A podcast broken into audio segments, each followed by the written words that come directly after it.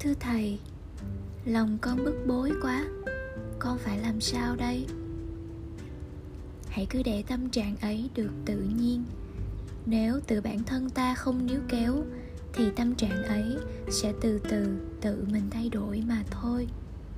Như khi ta ngắm nhìn cái cây được trồng trước sân nhà, như khi ta ngồi bên bờ sông ngắm dòng nước chảy, đừng quá ám ảnh bởi suy nghĩ nó là của mình hãy buông bỏ và im lặng, ngắm nhìn tâm trạng bức bối ấy. Sau 2 đến 3 phút nín thở và lặng lẽ quan sát kỹ, sự thay đổi của ý nghĩa nằm sau chính từ bức bối. Bạn có thể nhìn thấy được sự thay đổi khẽ khàng của chính cảm xúc ấy.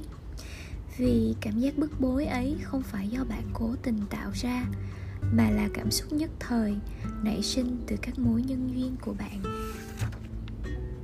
nên nó cũng sẽ tự biến mất giữa những mối nhân duyên.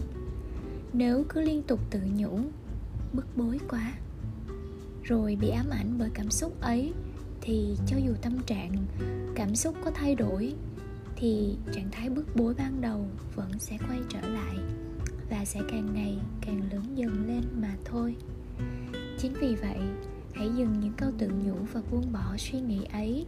Bạn chỉ cần nhận biết được cảm xúc của mình khi nó xuất hiện và im lặng quan sát sự thay đổi của nó. Khi lòng ta chạy theo thế gian, thì giữa thế gian bộn bề nó sẽ dễ dàng bị cuốn đi mất. Nhưng khi lòng chúng ta hướng vào chính nội tâm mình, thì cho dù thế gian có hỗn loạn đến mấy, tấm lòng ấy vẫn giữ được trọng tâm và dễ dàng tìm được bình yên.